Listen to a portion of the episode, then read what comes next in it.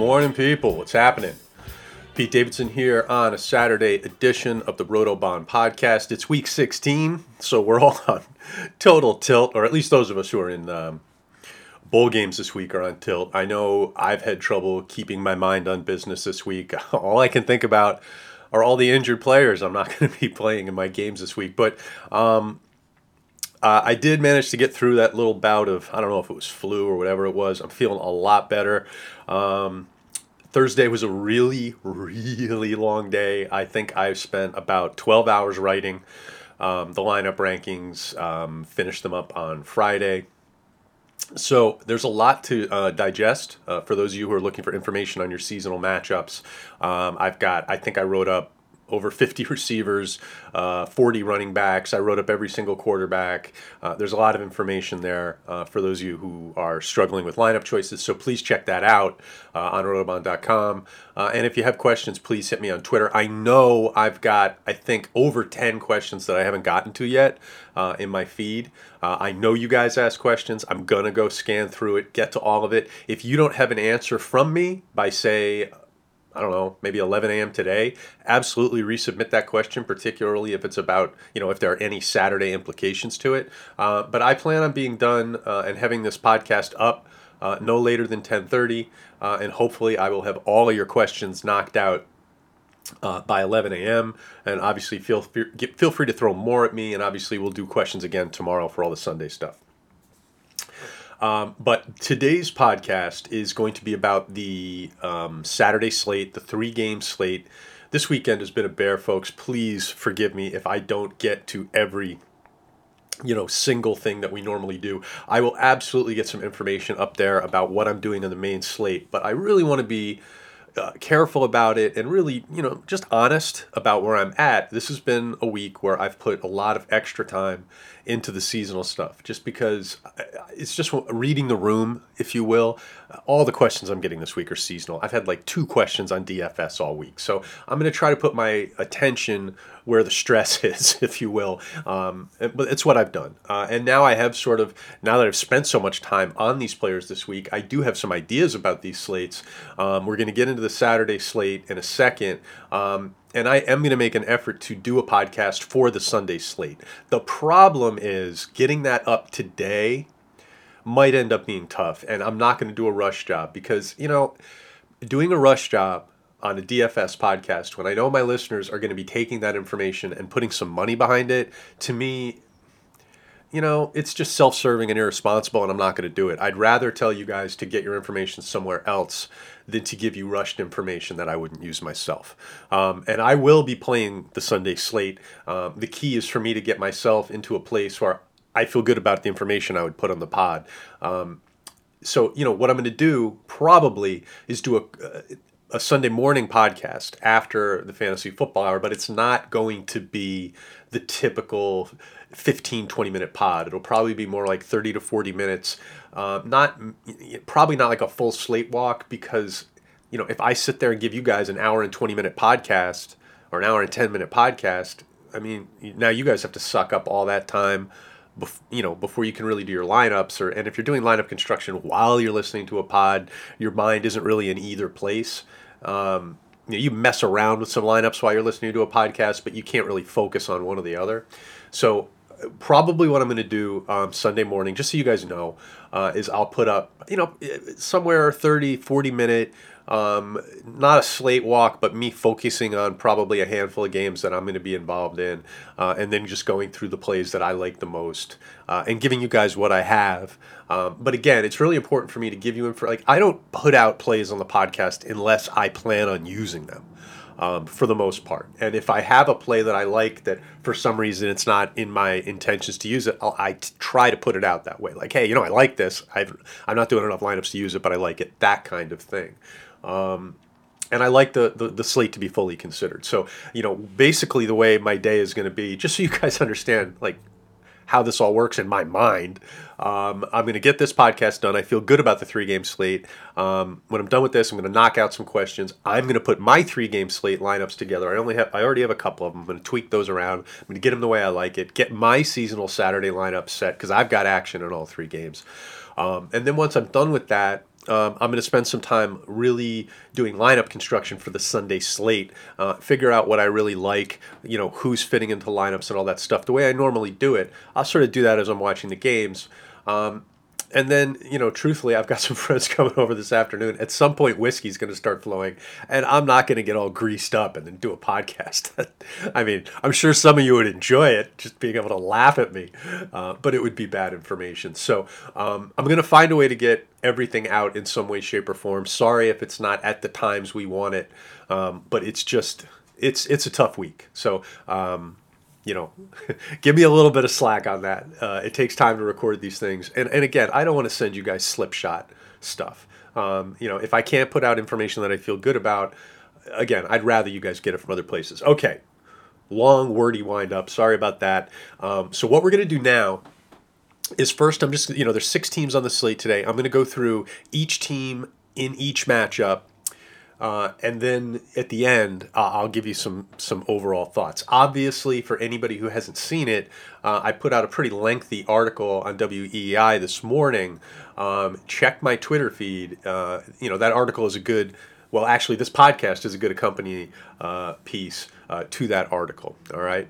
Um, so let's just go through these teams one at a time, and then we'll see if we can do some, you know, some synthesizing uh, at the end of the podcast. Um By the way, anybody who can pick out the name of the song and the intro, I intentionally didn't uh, uh, put any lyrics in there, and I didn't uh, announce it. Anybody who can come up with the name of that song, uh, hit me on Twitter, and, and I'll give you a shout-out, either on uh, the pod or maybe on the show tomorrow morning. Um, just having a little fun with that. And for those people who are Rotobahn regulars and who have not donated, get on the stick, man. Donate to the site. We need you. Um You can find the donation button on the upper right-hand side of the homepage at Rotobahn dot com. If you are a new user and we have never provided you with any value, then enjoy the site and maybe at some point consider donating. But uh, just have to throw that in there. Now, first game up uh, on the docket is going to be the one o'clock game. So let's start there. Let's just sort of go through them one by one based on time. Um So let's look at Houston. Obviously, Houston to me is, you know, the best roster if we're looking for big games. Uh, I think Watson's the best bet for a big game at quarterback. Uh, obviously, he is priced at seven K, so he's priced as such. All of his receivers really are in play. Uh, I'm not in really, you know, Fells, Jordan Akins, Thomas. You could look at his tight ends. I, I certainly think if you've got a lineup that you love and paying down to three K or below is a thing you have to do at tight end, uh, the Houston tight ends are would, would be a good way to go, particularly if you've got Watson. At least you'd widen your net for hookups. Uh, but it's not something I'm looking to do because I really like the tight ends. Um, so and, and I'm fading the Houston running backs as well. Um, You know, Carlos Hyde, five K is a lot for a guy I don't like, so I'm not playing Hyde. And Duke Johnson, you know, look, there's definitely room for a, G- a Duke Johnson G P P play, I think, if you're going to play that many lineups. But for me, I'm probably going to do three, maybe four or five. I don't know if Duke exposure is something I'm going to be looking at because Tampa's not a good matchup for pass-catching running backs. It's just, statistically, it's not a good matchup. Um, so, you know, I could go off the board with some Duke exposure, but that, to me, that's what Duke shares are. You're going a little bit off the board. Um, I like. I'd rather save six hundred bucks and go to Burkhead if I was going to do that. Um, obviously, who you're stacking could could could be a factor there. Um, so Watson is my favorite quarterback for sure, but obviously there are some ownership rate considerations with him. Uh, we'll talk about that as we move through this, I suppose. Um, but you know, Hopkins should be at that seven, eight, nine target area with Fuller active. That's generally where he falls in when Fuller's on the field. Now, obviously, it's a crush matchup. He's a stud. They don't have anybody to cover him. Hopkins will be the most owned player on the slate outside of maybe Watson. Um, so there are reasons to run away him from a game theory standpoint. But the odds are he's the best receiver out there this week. It's just in terms of raw points. Now, you pay for him, obviously. Um, You know, do with that what you will. Um, I'm definitely going to be putting a fair amount of Will Fuller shares out there. He's cheaper. He probably has a higher ceiling, but obviously he has a weaker floor. Um, you know, I think Will Fuller's floor is probably like seven or eight P P R points. His ceiling is, you know, thirty-five, something like that. Um, so I think you know, Fuller makes a lot. Like if you're going to play Deshaun Watson in a G P P, you know, I think Fuller makes sense versus Hopkins because the, you know, the Watson Hopkins stack is going to be so heavily owned. You're really going to have to crush the rest of your lineup and find some differentiation. So if you are doing Watson Hopkins, which again, from a raw points perspective, perspective makes all the sense in the world, but you're you know you're going to get out there and realize, wow, everybody did this, um, and you're not going to really be any further down the road. You, it's basically holding serve. It's par. Okay, um, if you want to differentiate, I think Watson Fuller is the way to go. If it hits, you'll it's still going to be a fairly common play. Don't get me wrong, but I think you'll be further away from the field um, if that one hits. Obviously, if you can afford to do a Watson Hopkins and a Watson Fuller, and then build each one, you know, according and try to put those things side by side and cover as many angles as you can, I think that's actually a pretty good way to do it. Um, but again, even the Watson Fuller stack is going to require some.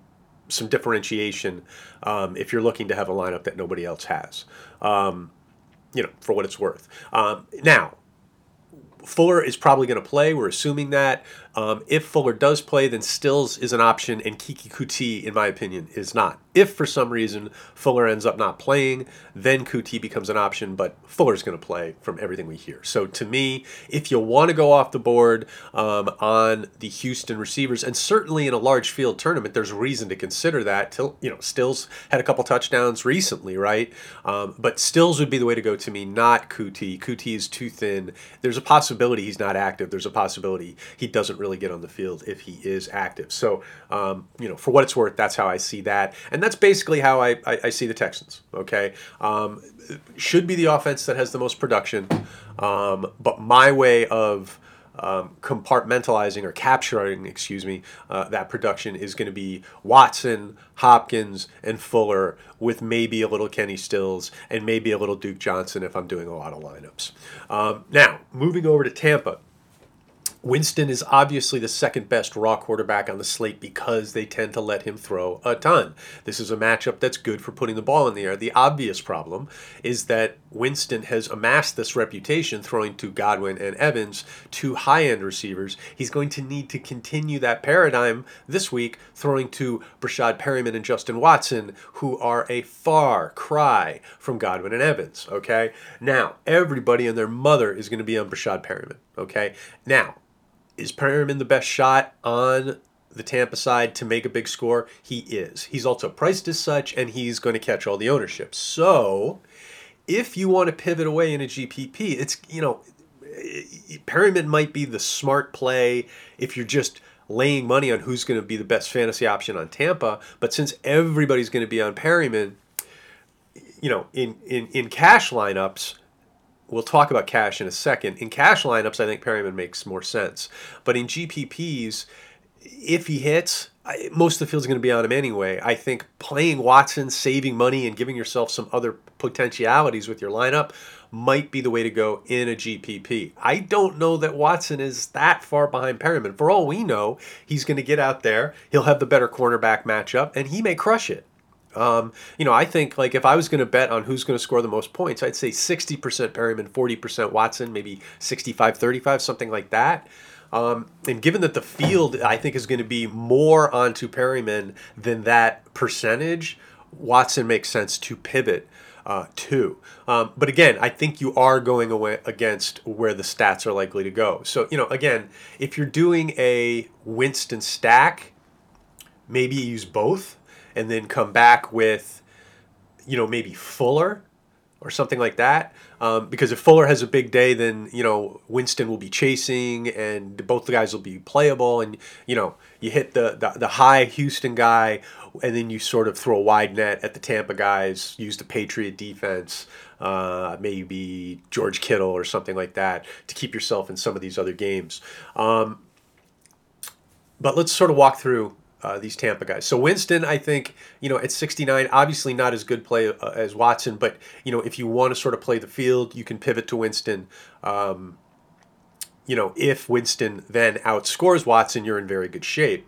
Um, Ronald Jones, I think, at forty-four hundred, I like him in tournaments. I think obviously Jones has shown that on any week he can be basically nothing and he can make big plays. This is a week where Arians has said he wants to get the backs more involved. So if he's getting the backs more involved in the passing game, which he has directly said he wants to do, it really almost has to be either Jones or Ogunbowale, okay? Now, Ogunbowale, thirty-three hundred units, if you have the guts to pivot to Darrell Ogunbowale, God bless you. And and it's not insane, but it's thin, okay? You know, he really hasn't done much. I don't think he's had more than five receptions in a game all year. Um, and when you put him on the field, you know, the thing is, Jones isn't as good a receiver as him. But Jones is a threat to run the ball, and he's more explosive. So Jones makes a defense think when he's in the backfield, whereas Ogunbowale is a tip to what's coming. So I think if I know Arians, he's going to try to do it with Jones. And I think, you know, I'm willing to pay the extra eleven hundred bucks to get Jones in my lineup in that scenario. I think Jones is a smart sort of differentiation piece if you are stacking um, with Winston, because I think his big plays will be with the passing game and you'll be hooking up with your quarterback. So um, if I'm playing Winston, I'm probably going to take a chance and stack Ronald Jones.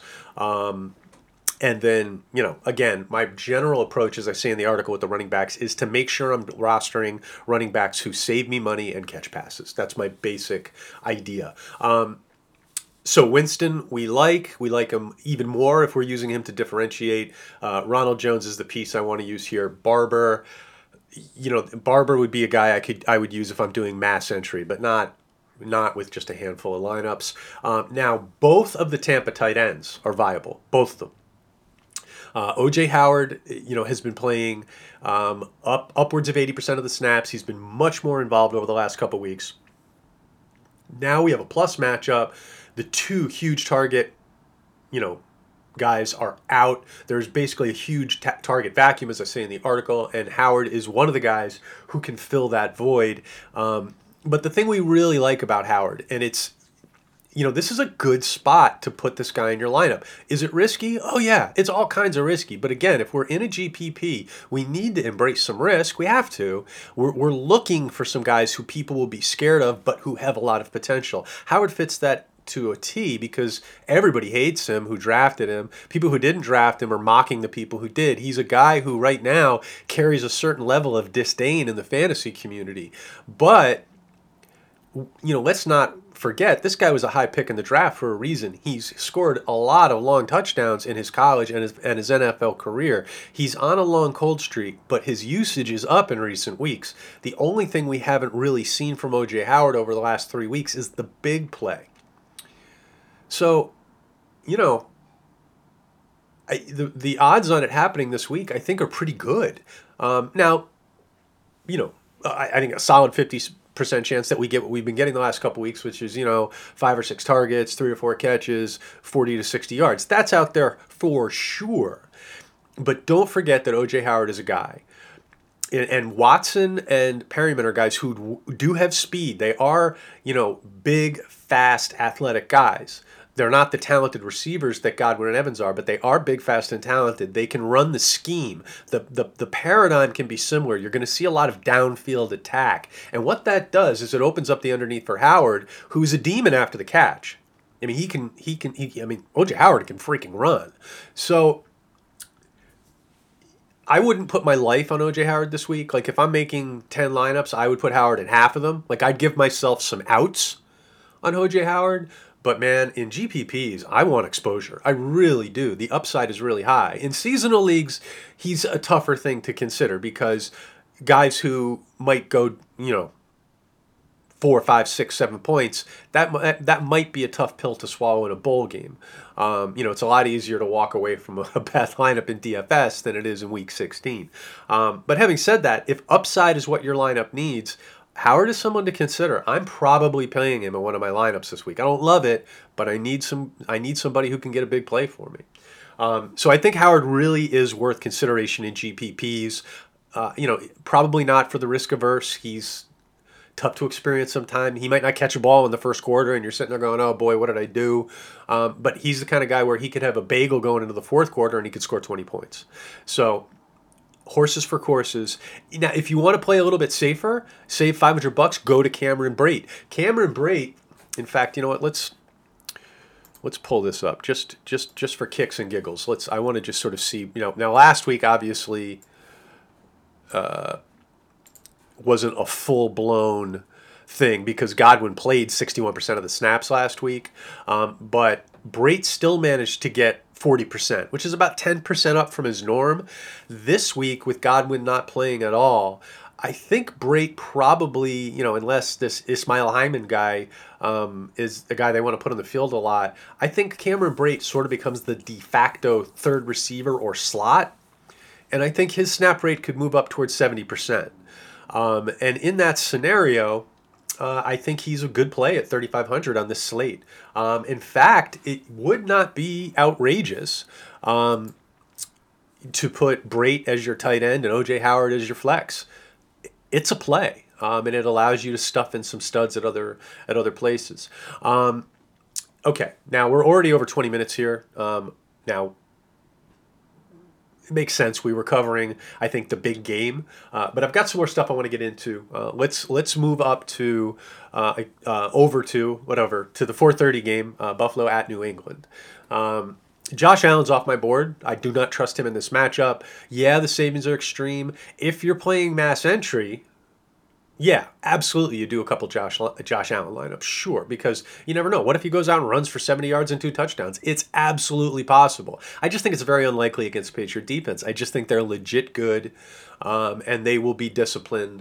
Uh, and even if Allen is running, I don't think the damage is going to be extreme. But I'm only playing probably four or five lineups, right?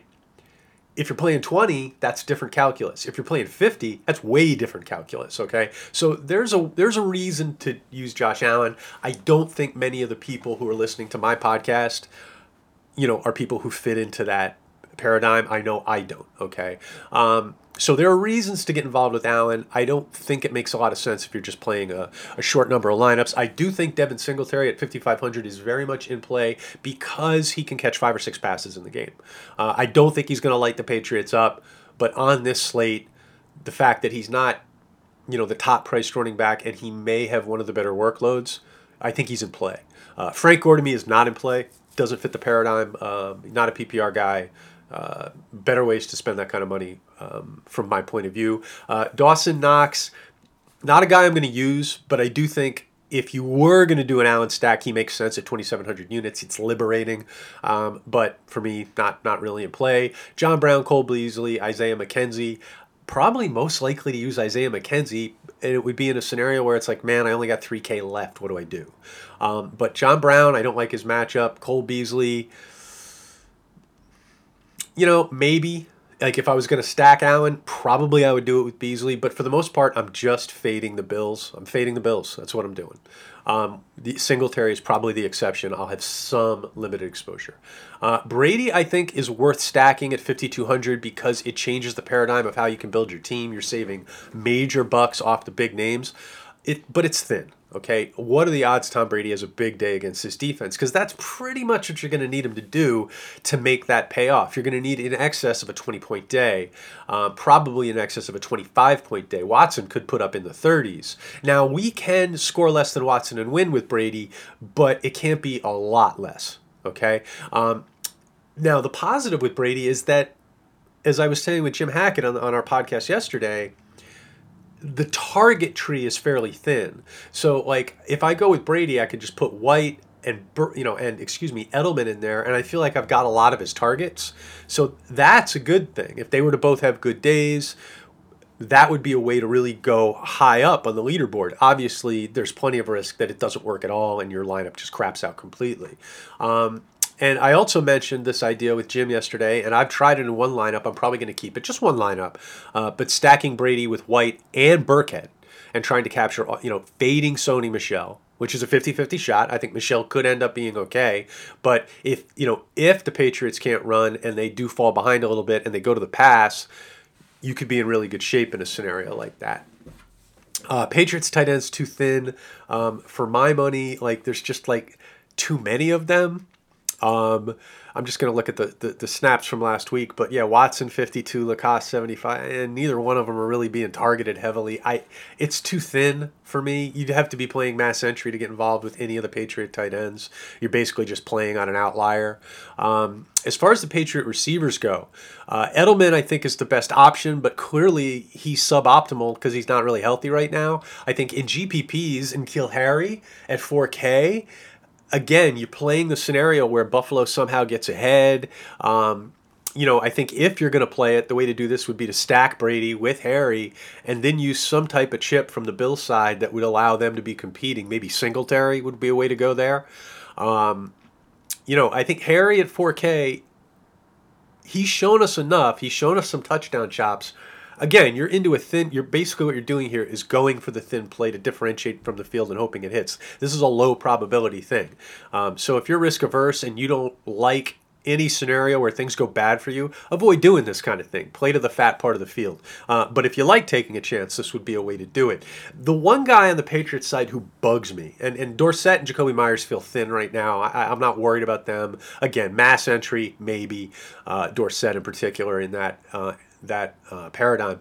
But the guy on the Patriots side who bugs me is Sanu because he's playing a lot of snaps. He'll probably get some targets. He's priced way down at thirty-eight, but he hasn't looked good. And, you know, I think New England might have made a mistake rushing him back so soon. I think keeping him on ice might have been a better move. Um, but, you know, there were reports that he had a high ankle, and the way he's playing to me adds credence to those reports. So, you know, like I love Sanu at thirty-eight hundred. If it's, if Mohamed Sanu is actually healthy, he's a good play here. He's exactly the kind of player the Patriots are going to need to use in a game like this. Um, but I don't know that he's healthy. So I'm probably going to, I'm definitely thinking about doing a lineup with Sanu in it with Brady, but You know, I'm, I'm I'm hemming and hawing. I'm just not sure because I don't trust the health of his knee. Um, but if you think Sanu's healthy, you know, at thirty-eight hundred, if you're if you're making a Brady lineup or an Allen lineup, um, you know, Sanu might be a guy to consider. Um, you know, but I'm just off it because I don't trust the health. Um, you know, sorry, that was a lot of. A lot of words, but you know that's that's that's I, Sanu to me is sort of a, he's a guy that's bugging me because I keep looking at him and I'm like, man, easy to get into my lineup. You know, I, you know, even last week being banged up, I mean, I didn't think he looked real good, but he did play eighty-six percent of the snaps. So since he's returned twenty-two, fifty-eight, eighty-six, he's clearly getting healthier. Um, so if you feel good about Sanu, if you've got a gut feeling about Sanu. Yeah, maybe take nine bucks and create a Sanu lineup. I don't know. Um, okay, so we've looked at the Patriot game and the Bills game. We've looked at the Houston-Tampa Bay game. Let's get into this Rams-San Francisco game for a couple minutes. Um, basically, on the Rams side, I'm fading it. I don't like Goff in this matchup. Uh, on the road, on grass, against a strong defense. There's so many reasons not to play Goff here. Um, again, mass entry, differentiation. God bless you if you want to go that way. It's not for me. I'm not even considering the depth running backs on the Browns, uh, on the Rams. They're not playing enough. Gurley's the only guy to consider. The problem is, and be careful, Gurley last week, you look at his fantasy point totals, you're like, hey, he had a good game. The truth of the matter is he got two cheap touchdowns and it saved a really bad day, okay? And this is a tough matchup. So to me, Gurley's a guy who's going to draw ownership because of his name. I think the way to play that is to let those people roster him. You fade him. Unless he goes nuts in a tough matchup, you're probably going to gain by fading. That's how I'm going to play Gurley. Um, so fading Goff, fading Gurley, not even considering the Rams' other running backs. Uh, their tight ends, I'm not playing Everett on his way back. He does neg- negatively affect Higbee in theory. He will probably negatively affect Higbee's ownership. I'm still willing to play Higbee um, depending on who my quarterback is. Like if I'm starting Garoppolo, I like Higbee as a comeback correlation piece, um, and I'll put Kittle in my flex. Um, but that's, you know, I'm not sure if there are any other scenarios where I'm using Higbee. Um I don't know, maybe. We'll see. It would have to like I, it would it would have to be sort of a cost considered thing where it's like, well, I've got five K, I guess I'll use Higbee. Um, I think Kupp is in play, but he's too much money for me to really get excited about. Woods is in play, too much money for me to get excited about. Cooks is, I don't think, in play because he's too thin and San Francisco tackles too well. No way I'm using Josh Reynolds against this disciplined defense. Uh, Garoppolo's the quarterback I would use in this game. I think he's a better play and he's cheaper. Uh, we saw that even in tough matchups, this is a really good scheme. And because they spread the football around, they're tough to scheme against. So I think Garoppolo's the quarterback to use. Uh, in fact, I think if I'm going with a quarterback away from the Tampa Houston game, Garoppolo's the guy I'm going to go with. Um, and when I'm going with Garoppolo, I'm going to stack him with Kittle. Uh, and I'm going to consider using Mostert, but it's, it may be hard to find the money for Mostert. So I may not use Mostert because of the money. And then when it comes to the receivers, I think Kendrick Bourne, if you're really going thin, has merit. Uh, if you're mass entrying, I think there's room for some Kendrick Bourne. Um, Samuels, I think, is a guy, his name will draw some ownership. He's more money than Samuel, and he's likely to be drawing Jalen Ramsey on the on in coverage. So for me, if I'm adding a stacking piece other than Kittle, my most likely one's Deebo Samuel at fifty-one hundred. He's cheaper than Mostert. He's cheaper than uh, Emmanuel Sanders. Uh, and I think he has probably the best matchup of the receivers on the 49ers who are going to be playing high snap totals. Um, so that's sort of how I see all the players in that game. Okay, we're already at about thirty minutes here. I know I don't want to bear you guys with an hour-long podcast, so um, I'm just going to give you now a couple slate, uh, a couple thoughts that I have just on the slate um, on the whole when you look at all three games at the same time. So, you know, one thing to remember when we're getting into these smaller slates where you've got, you know, two, three, four games. The, the pricing is obviously looser. Um, you you may have an optimal lineup where you're leaving two, three, four, or five hundred bucks on the table. Um, if you're doing a lot of lineups, definitely do not be afraid to have a lineup where you're leaving money on the table. It might be the only way to effectively differentiate if you're trying to do ten, twenty lineups, something like that. Um, and mass entry, I mean, even more so. You you know, it, it, you don't have enough options like you do in the main slate where you're going to be able to stay optimal while feathering up to that price line, okay? Um, so even in cash, I think leaving a couple hundred bucks on the table is absolutely okay on a slate like this. It's much more important to like the plays than to feel like you're maximizing your dollars. I, I know that seems counterintuitive in D F S on some level, but on a small slate, like if you could go back at, after these games have played, I guarantee you maximizing points will not be at fifty K. It won't. I, I'd be surprised if it is. Um, so uh, be more open-minded in terms of leaving some salary on the table. I'm not saying, you know, aim to do it, but don't worry about it, okay? Um, now, you know, there are plenty of guys on this slate that are expensive that I'm fading, like uh, Cup, Uh, I think for the most part, Edelman, uh, some Edelman. I'm not going to probably get into Robert Woods. Um, I'd like to fade Perryman as much as possible, uh, although I'm also going to keep an oar in the water on him. He might be in that fifty percent area. Uh, Mostert, I think, is a good player. He's playing well, but um, I'm probably going to be under fifty percent on him, even though I like him. Um, the volume is inviting a fade. He's, you know, if he touches it more than fifteen times, that would be surprising.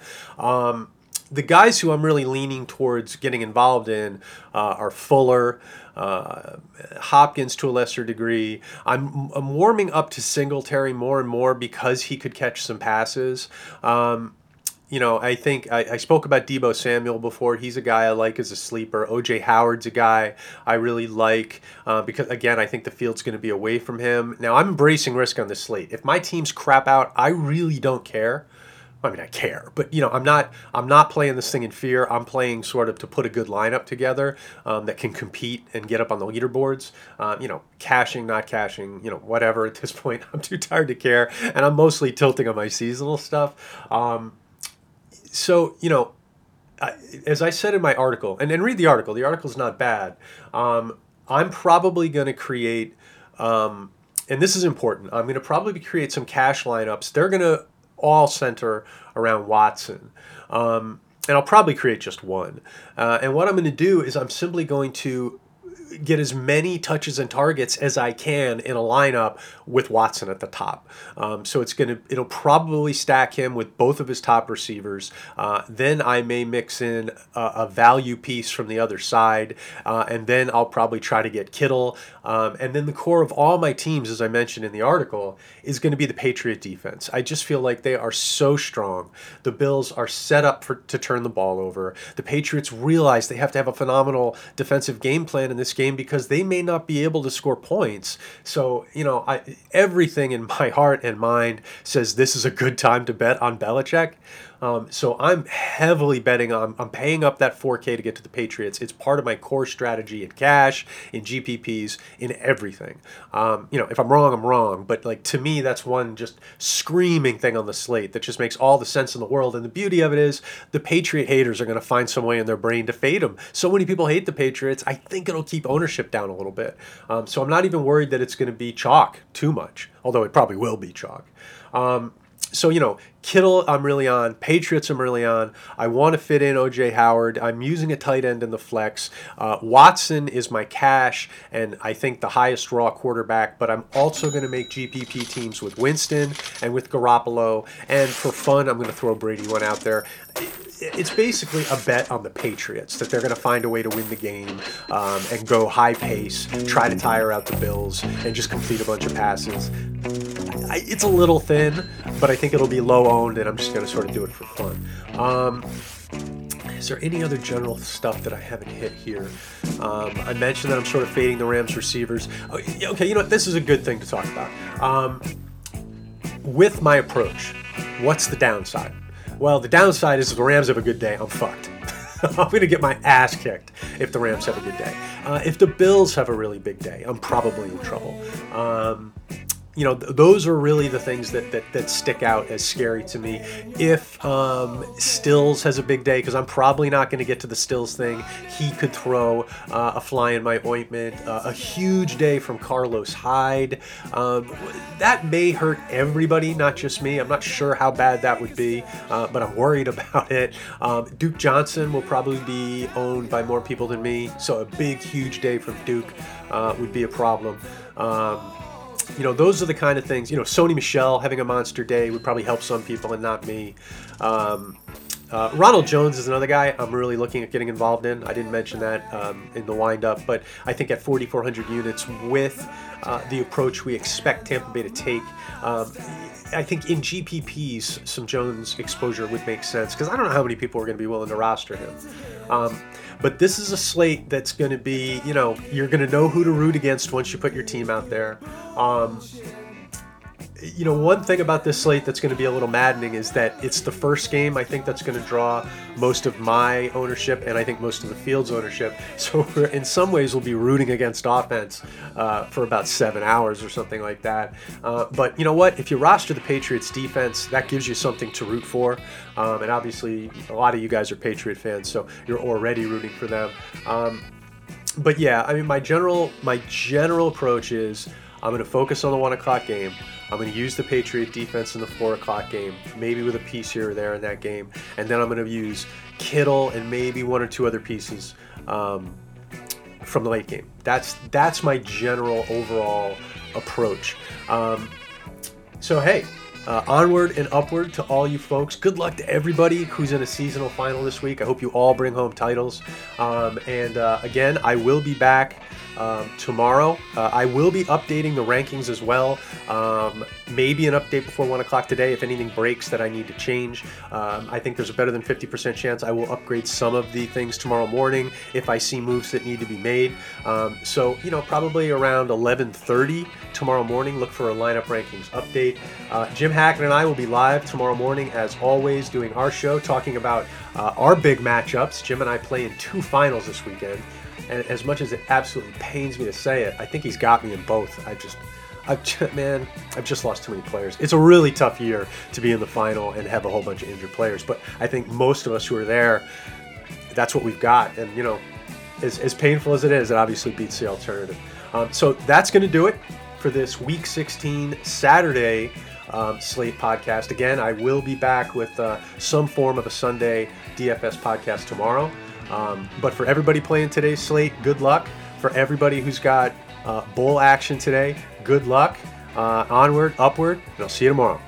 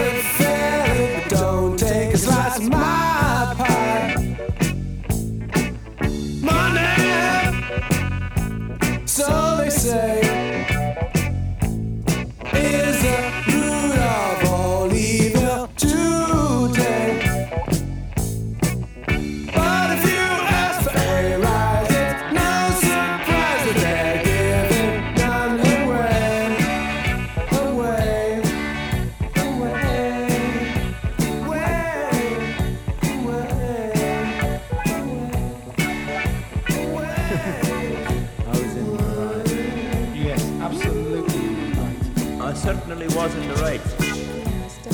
I guess he was cruising for bruising.